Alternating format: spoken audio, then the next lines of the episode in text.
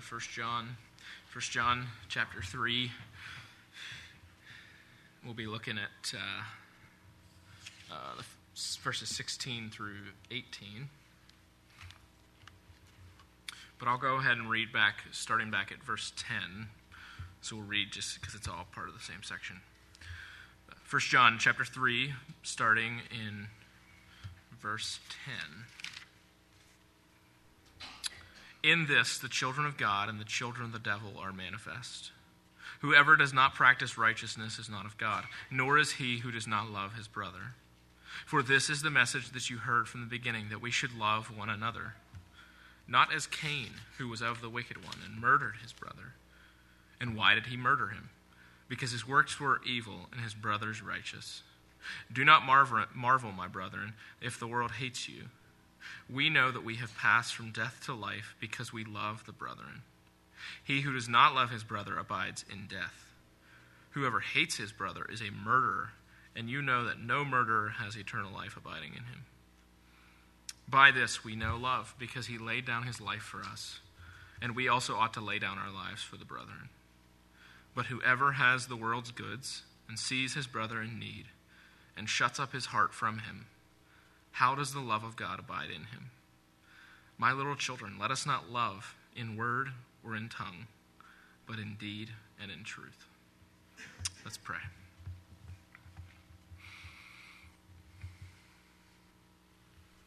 God, I'm reminded, even as I we think about this text this morning, that Lord, apart from your Spirit, we cannot love. Apart from your Spirit, we cannot give self sacrificially. So, God, help us as we hear this. Help us, God, not just to be hearers of the word, but, God, to be doers of the word. And we can do this only by your Spirit. So help us by your Spirit and for your glory now. We ask in Jesus' name. Amen. Sorry. Thanks, Jared. Yeah, so last week we, we looked at the simple truth that loving our brothers shows that we're born of God. And we must love our brothers and so prove that we have passed from death to life. That was last week. This week we're, we're kicking the ball just a little bit further down the field. And last week we saw how, how not loving our brothers and sisters was a warning based on Cain and Abel. But this week, that, that was like the photo negative version. Now we're going to look at the photo positive version, the, the photo that actually has color to it. And we're going to look at Christ himself. And there's a temptation, I think there was a temptation even as I was preparing this, to think about the photo positive as though I've heard this message before. I've heard this a hundred times. And you have. If you've been here for any length of time, you've heard this message a hundred different times, a hundred different ways. But let me encourage you as we think about looking at it again for the hundredth and one time that it's still true, and it's still glorious, and it's still beautiful. So I have one point today, or one real emphasis I want you to get today. It's simply this since Christ has intentionally and purposefully laid down his life for us, we must lay down our lives for our brothers in action and truth. Now, again, I'll, I'll say up front uh, when I use the word brothers, the New Testament is not um, only talking about boys, and it's not only talking about men, it's also talking about brothers and sisters. So when you see brothers, don't think, oh, he's not, I'm a girl, so he's not talking about me.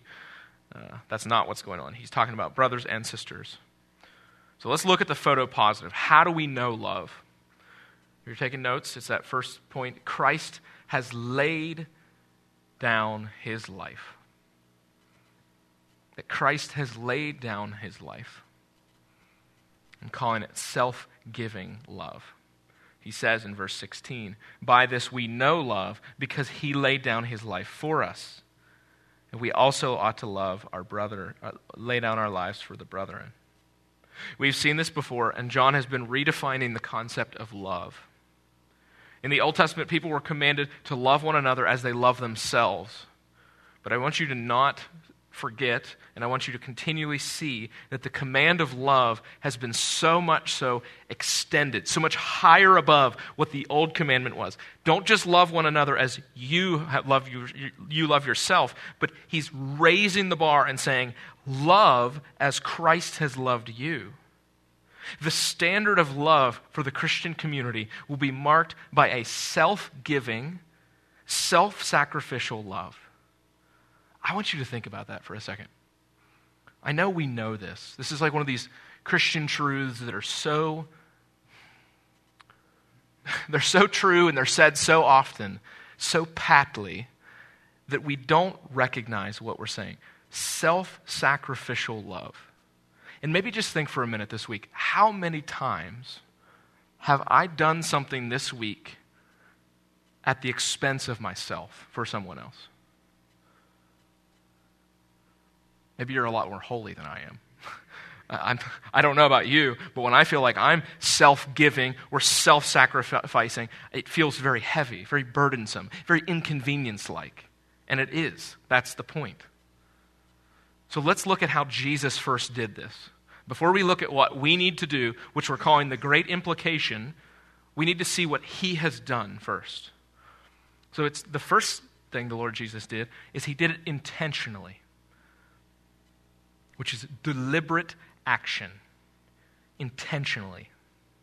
Oftentimes, when people talk about the death of Christ, they speak about it as though Jesus was just helplessly being abused.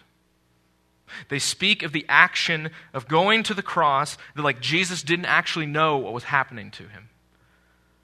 They speak of him as though he was just trying to do good things, like a Gandhi or something.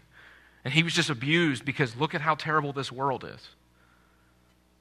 You don't see, when you open up the New Testament, you don't see a picture of Jesus who was blindsided. He didn't see it was coming at all. No, he wasn't dumbfounded. He intentionally knew what he was doing. Listen to just one picture of it. In Mark 10, this is just one instance. We could look at a hundred different instances, but here's just one. Listen to let this sound like if, if this is someone who's being blindsided. Behold, we're going up to Jerusalem, and the Son of Man will be betrayed to the chief priests and to the scribes, and they will condemn him to death and deliver him to the Gentiles. And they will mock him and scourge him and spit on him and kill him. And the third day he will rise again. Does that, does that sound like someone who's dumbfounded? Does that sound like someone who's caught off guard? No. He was being obedient intentionally. His father had sent him for a purpose, and he was living his entire life, unlike me and you. He was living his entire life intentionally for that purpose. Listen to it in another place, and it was read this morning, what we read from John 10. And I, I just I commend to you, if you haven't read the book of John recently, like not the epistle of John, but the book of John, go read John 10 this week. If you want to be encouraged in your walk, go read John 10 this week. Listen to what he says in John 10 11. I'm just pick, take out a couple snippets of it. He says, I am the good shepherd. The shepherd gives his life for the sheep. Now, think about the paradox of that. He says, I am the good shepherd. I am the one who's coming to watch over my sheep. But then he says, the good shepherd gives his life for the sheep. Jesus is saying that he is the one sent from the Father. He is the one who's come to give life to his sheep.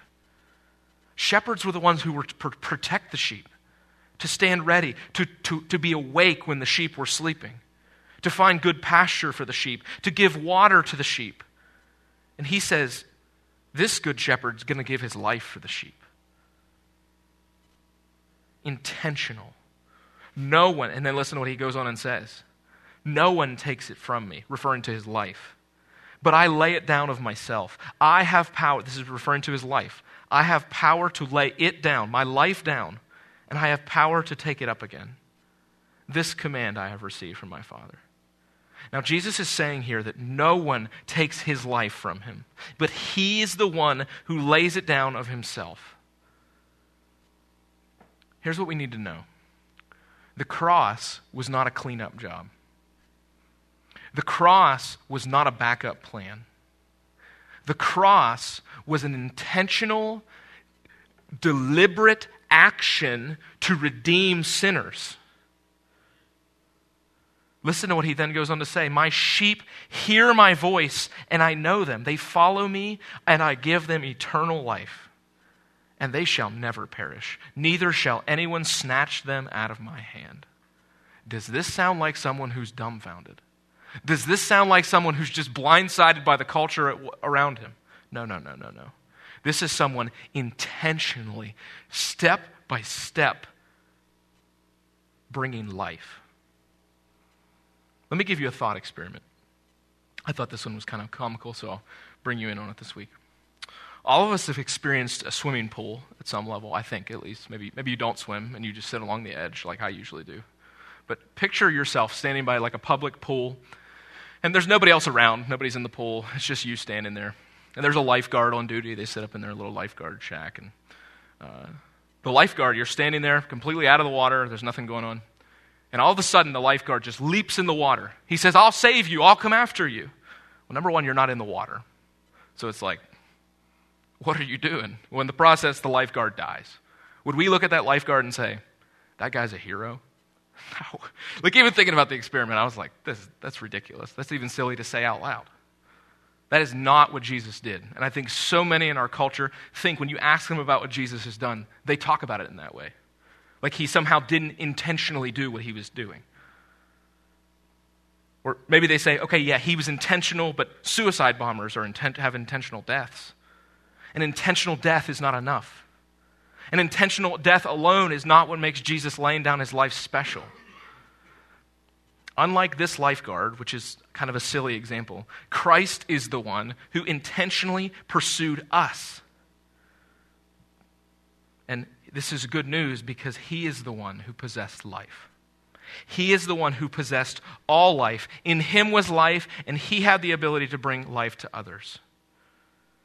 So just possessing life alone, though, is not enough. But I do love thinking about this. Think about this for a second in your sin, in your weakness, maybe this will encourage you. John Piper says it like this. I think it was very helpful and thoughtful. He says, The love of Christ for us in his dying was as conscious, conscious as his suffering was intentional. If he was intentional in laying down his life, it was for us. It was love. Brothers and sisters, when we see Jesus, when we open up the New Testament, I don't know where your reading plan is right now, but maybe you're reading in the Gospels. And I want you to remember that as we see Jesus' life, we need to see that every single step that he took was intentionally moving toward this mission, laying down his life for us, laying down our lives for someone else is what he's now going to call us to. But let's, let's go to one more. So, an intentional death we saw is not enough. There has to be a plan behind it, which is, brings us to the second point of it's a purposeful death. It's purposeful. And I put that in parentheses calculated for an end. He says, By this we know love, because he laid down his life for us. So it's intentional and it's purposeful. There's an end to it. This purpose was the redemption of his people, the redemption of the world, and the inaugurating of the kingdom of God. Now, remember back, and I know I don't like doing this a lot of times where I cite a bunch of different places, but I think it's very telling. Remember that passage in Mark, in Mark 10. I'll just read it for you. You don't have to look it up. Remember that passage in Mark 10 that we cited above, where Jesus predicted his own death. He predicted his own coming crucifixion. He predicted his own giving of his own life to others, for others. But directly before this, listen to the words from Mark 10:32. This is directly before he does this. What's he doing? We'd think he'd be like, we would think he'd be like, oh, I don't really want to go to Jerusalem, but I kind of have to give my life because my father asked me to. No, no, no, no, no. Listen to what it says. Now they were on the road, going up to Jerusalem and Jesus was going before them. Don't, don't miss that. And they were amazed. And as they followed, they were afraid. You know why they were afraid? Because they knew what Jesus was going to do at some level. They knew because he's been telling them, I'm going to Jerusalem to die. And who's leading the way? Are they like dragging Jesus along? Come on, Jesus, you got to go do it to be obedient to your Father. No, no, no, no. He's leading the way. And every step of the way, he's purposefully saying, I have an end for this. I know what I'm doing. I'm the one intentionally going forward to Jerusalem. And it was there, on his way to Jerusalem, that he utters these words For even the Son of Man came not, did not come to be served, but to serve, and to give his life as a ransom for many. The purpose Jesus gives for laying down his life was a ransom for many. Now, picture, go back to that pool analogy. I told it for, the, for a reason. I'll keep going with it. It's silly to think of a lifeguard jumping in for no reason, but picture, if you will, you were drowning. Picture, if you will, you being at the bottom of the pool, water filling your lungs, and the lifeguard leaps into action intentionally, purposefully to save you. In the process, he gets you out of the water. What do we call him? A hero. Thank you, lifeguard. Now, in this situation, the lifeguard recognized there was an actual need. And in the same way, notice what Jesus does. He acknowledged an actual need. I won't make you turn there, but in John 2, Jesus basically says he didn't entrust himself to people because he knew how wicked people were. He acknowledged our own weakness. He saw the brokenness of humanity and he acted. He saw the corruption of the world and he moved. The difference here would be that the lifeguard did not intend to give their life. If the lifeguard did lose his life in that moment. Which makes the third reason all the more beautiful. And this is where the distinction. See, here's the thing the rest of the world may be able to love intentionally, they may be able to love purposefully. But you know what requires the Spirit of the living God in us?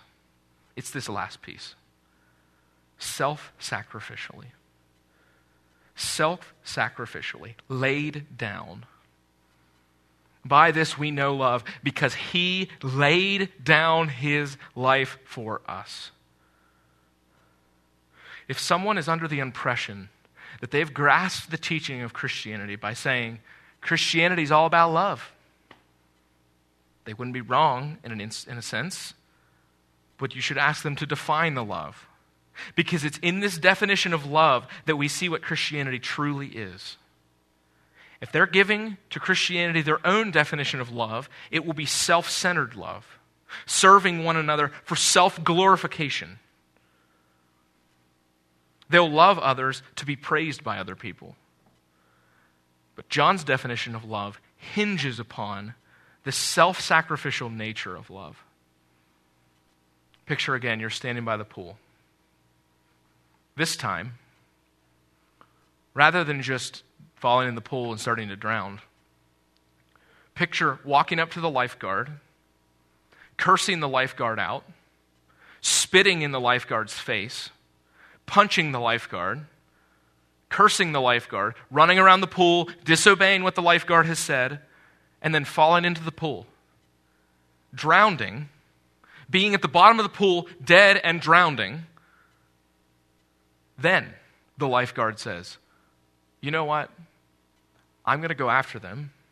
And I'm actually going to intentionally, purposefully, and self sacrificially take their place. Friends, that is closer to what the Lord Jesus has done, which is this, this act is a giving of himself. Over and again in the New Testament, there's a word that's used for the Lord Jesus. And it, the word's a funny word because I'll just tell it to you. In the original, it's a, the word is like splachna. And what it refers to is a person's heart. We translate it as heart. But what it is doing is it's like it's referring to their guts, basically. And over and over and over and over and over, I couldn't even find all the references, so I'm not even going to give them to you.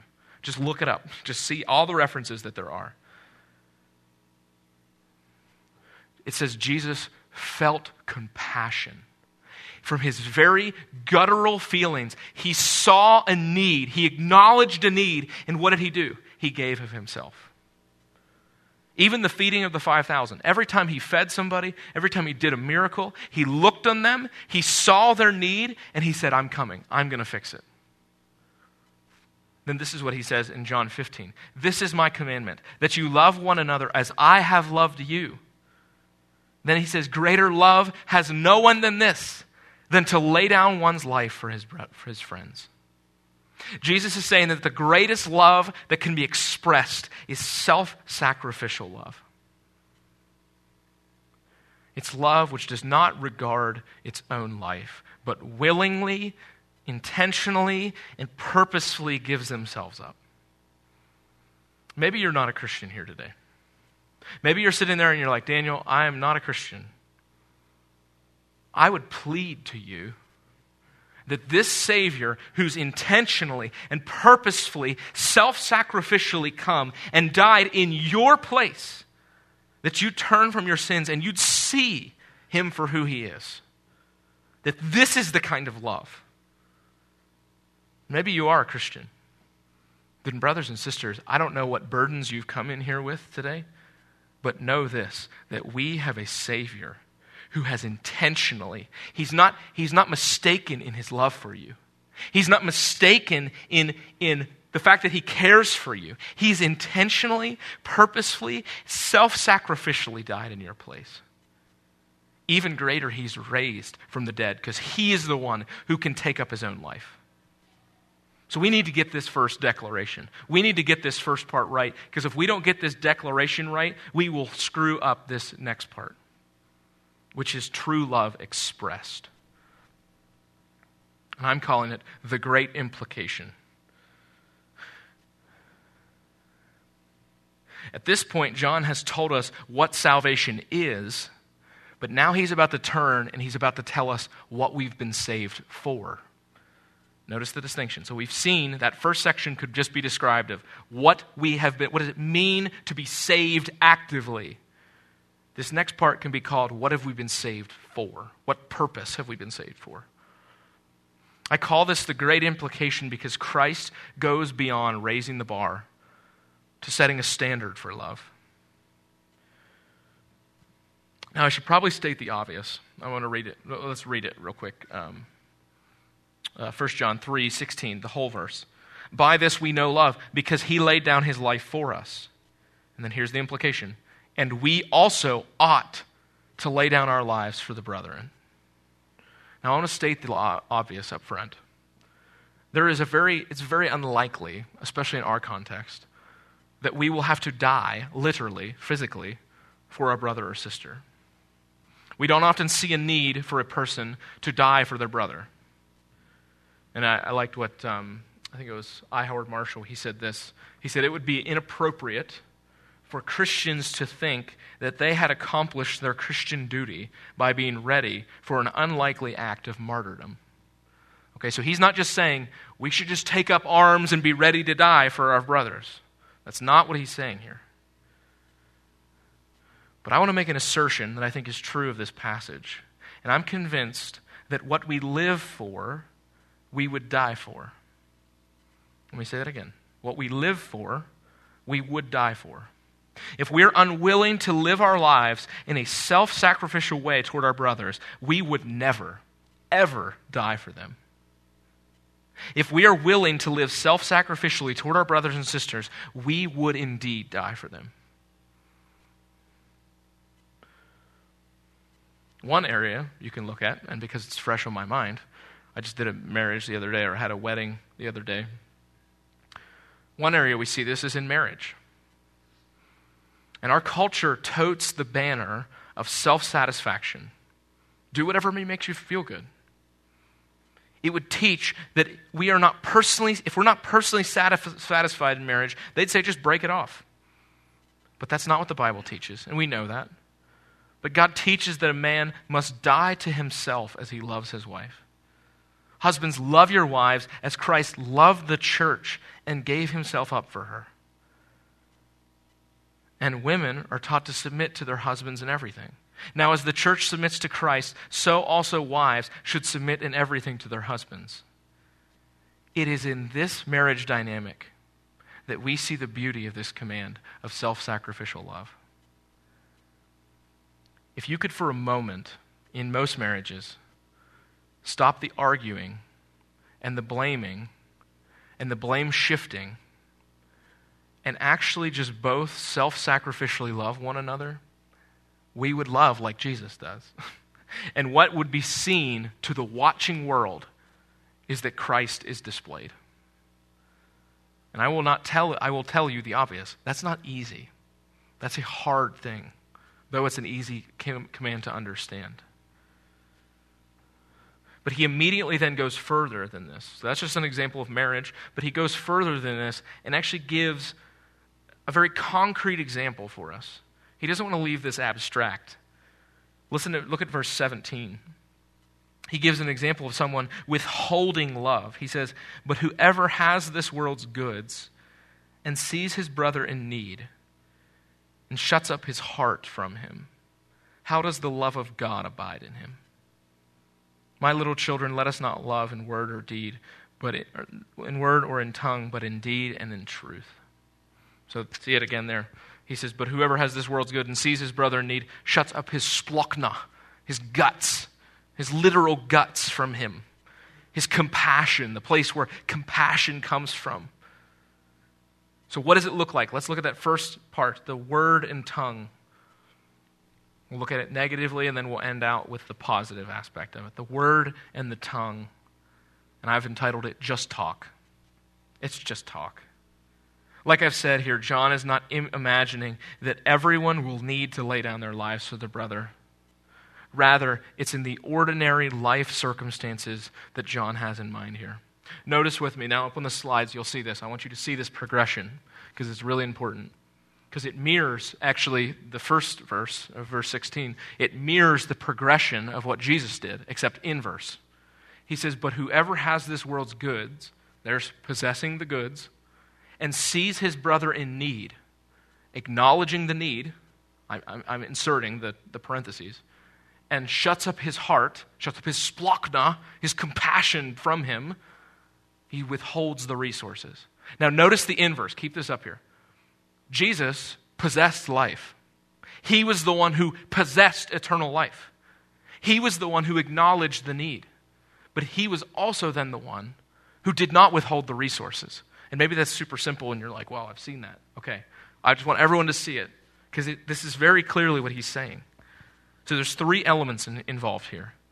The first is possessing the need.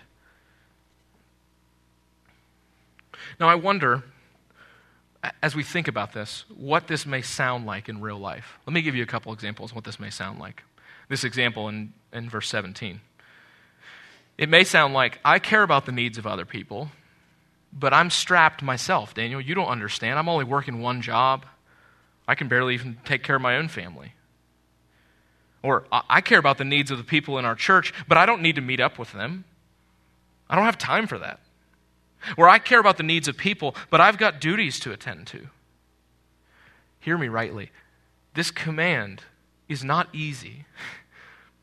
There are always excuses. There are always these things, but let's keep that in mind. So I care about the needs of people, but I'm, I'm strapped myself, they would say. So possessing the goods. Let's look at that first section. Possessing the goods, worldly possessions. John has in mind here a person who has plenty of physical possessions. Now, this text is not, I want to be clear about something. This text is not calling us to give to the point of actually neglecting our family. Well, here's a news flash for us. We live in first First world America. That's probably not most of our issues. But he is calling us to give to the point that it is self sacrificial. Now, the Pharisees, they, they gave, okay? So let's be clear about this. I want, to, I want you to look at it as an example. It's, it'll be on the screen. Matthew 23. When Jesus rebukes the Pharisees, there's an instance where he's rebuking them actually for tithing. But listen to what he says. He says, Woe to you, scribes and Pharisees, hypocrites, for you pay tithe of mint and anise and cumin and have neglected the weightier matters of the law, justice and mercy and faith. These you ought to have done without leaving the others undone. Blind guides who strain out a gnat and swallow a camel. See, these Pharisees, they were tithing, the, they were literally going out in their garden, finding the smallest herbs, and saying, Look how holy we are. We're tithing even the smallest of things we have the mint and the cumin. Look, we're, we're giving these little things. And Jesus is saying that you go to great lengths to show your piety, but you are actually neglecting justice and mercy. This would have been the equivalent of tithing from our vacation fund and yet neglecting widows and orphans in our own gathering. This was serious. And Jesus is saying that you're in that moment, you're swallowing a camel and you're straining out a gnat. That's very sharp language. You're, you're swallowing something that's impossible to swallow, and you're squeezing out something that doesn't need to be squeezed out. And what John has in mind here are people who do this as well. People who have given, who, people who have been given what they need physically and are neglecting the needs. Here's the, here's the other step, though. That's the first one. They possess the, the, the goods. The second one is they acknowledge the need. And this one is just simply seeing your brother. So we need to clarify, though, what, what does John mean by an actual need? And I wasn't going to talk about this, but I think it needs to be said. We need to be clear that an actual need, there's a way that we can give that actually systematically harms people. And even Paul acknowledges this in 2 Thessalonians. So, so we don't just give just to everything that comes to us. That's not the point that he's trying to get to. He's trying to say that we, we should give planning with our time and our talents. This is what we're going to see at the very end our time, our talents, our treasures, intentionally, purposefully, self sacrificially. But he's saying as well, we can take the entire witness of the New Testament in 2 Thessalonians 3. Listen to what he says of someone who's not working. He says, For even we were with you, we commanded you in this. If anyone will not work, neither shall he eat. Okay, so he's not calling for us. The, the, witness of the New Testament is not saying, well, this person just wants to be lazy, so we should pay for them. That's, that's not what we're calling for. That's not a need here. For he goes on and he says, For we hear that there are some who walk among you in a disorderly manner not working at all, but are busybodies. Now, those who are, are such we command and exhort through the Lord Jesus Christ, they work in quietness and eat their own bread. Okay, so th- th- if there's a refusal to work, then they don't deserve church benevolence. That's what he's saying here. So idleness should not be rewarded. That's not what the p- point is. Rather, Paul's urging these believers let that person be productive. And so they can provide for themselves and then their own family and then the needs of others. So, with this qualification in mind, though, we need not forget that there really is actual need sometimes. And when those actual needs come up, we should give to the point that it hurts. Listen to what he, he goes on and says. So, but whoever has the worldly goods, possessing goods, and sees his brother in need, acknowledging the need, and shuts up his heart toward him, this this last part withholding resources. It's shutting up your splanchna, your compassion. In Hebrew thought, the guts and the bowels were the center of the heart. Because it's the center by which you feel the deepest need, the deepest affection. And what this text is saying is that the person has the possessions, they see the need, their compassion comes up starting to rise up, and what they say is, nah, nah, nah, don't worry about that. You don't have the, you don't have the finances right now. Put that away. And he asks a simple question How does the love of God abide in him? He is simply implying, he's implying that the person who shuts up his heart toward his brother does not have the love of God abiding in him. I love what one commentator he, he said. I think this is too easy to do. So he says this. He says, It's easier to be enthusiastic about humanity with a capital H than it is to love individual men and women, especially those who are uninteresting, exasperating, depraved, and otherwise unattractive. Loving everyone in general may be an excuse for loving no one in particular. And I say that, I leave this quote here for you because I want to remind you the need, the necessity of the local church. The local church says, we don't love humanity in general out here because you can't do that. The local church comes together, the body of believers, so that we may actually come and love one another in real, tangible ways. I love what Jonathan Edwards then went on to point out. He says that the person who says, I can't afford to help people, what he means is, I can't afford to help people without it burdening me. I can't afford it. You mean, what you really mean is, it will really, really hurt me. And this is a hard word to hear because what it means is we, we are to give in a self sacrificial, in an intentional, purposeful, self sacrificial way. Listen to what then James goes on to say. He says the exact same thing as John. If a brother or sister is naked and destitute of daily food, and one of you says to him, Depart in peace, be warmed and filled, but you do not give him the things which are needed for the body, what does it profit? For also faith by itself, if it does not have works, is dead. So let's hop down to that last section deed and truth. But this is what he says in verse 18 My little children, let us not love in word or in tongue, but in deed and in truth. In deed and in truth is truly what love is. Love is action. And John is pleading with us don't just love people with your words. It is so easy to love people with your words. And you, I know you all know this. You know so many people in your lives who say all the time, I love you. I love you. I love you. I love you. I love you. I love you. We get it. you love us. Show us. so when someone says that to you sometime, just say, Show me. Show me you love me. He's trying to get us to see that Christ's way of love is not just words. He didn't shout from heaven, Hey, I love you. You're still dead in your sins, but I love you. No. He intentionally, purposefully, and self sacrificially came. Let me give us three areas we can do this. And I should have made it all T's, but on your paper it says time, money, and talents. Let me give you another one time, treasure, and talents. So cross out money time, treasure, and talents. You know, I give that, that money when we always think immediately, when we think about giving, we immediately run to treasure.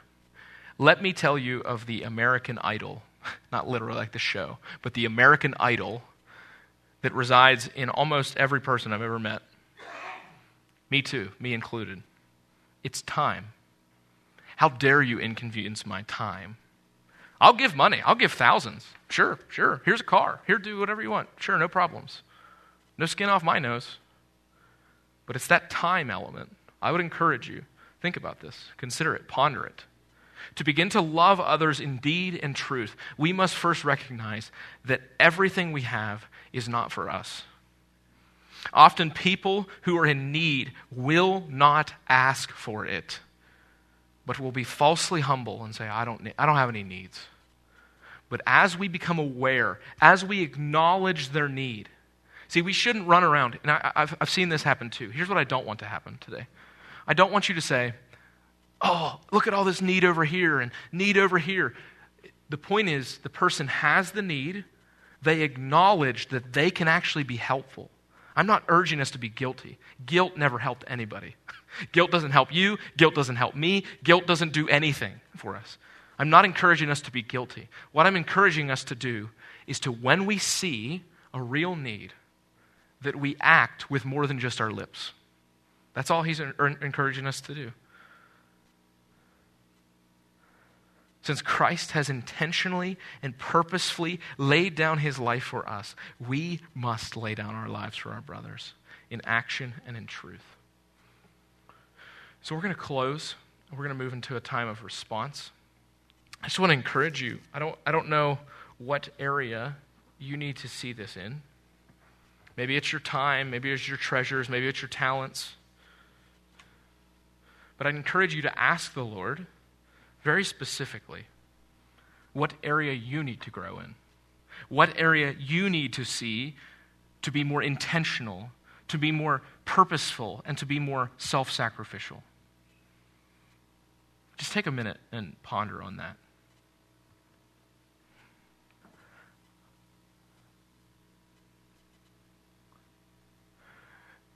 God, you're so good.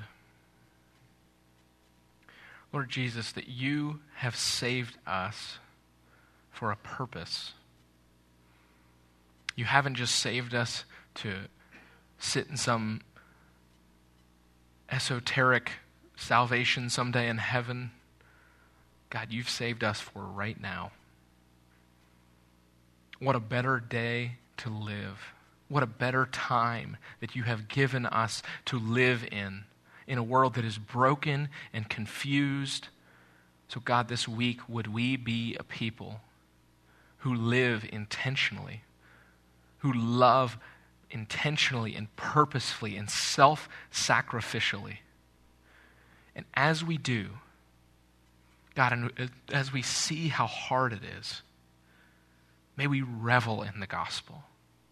May we revel, may we marvel in what you have done for us.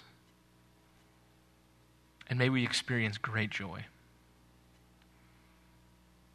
We ask this in Jesus' name.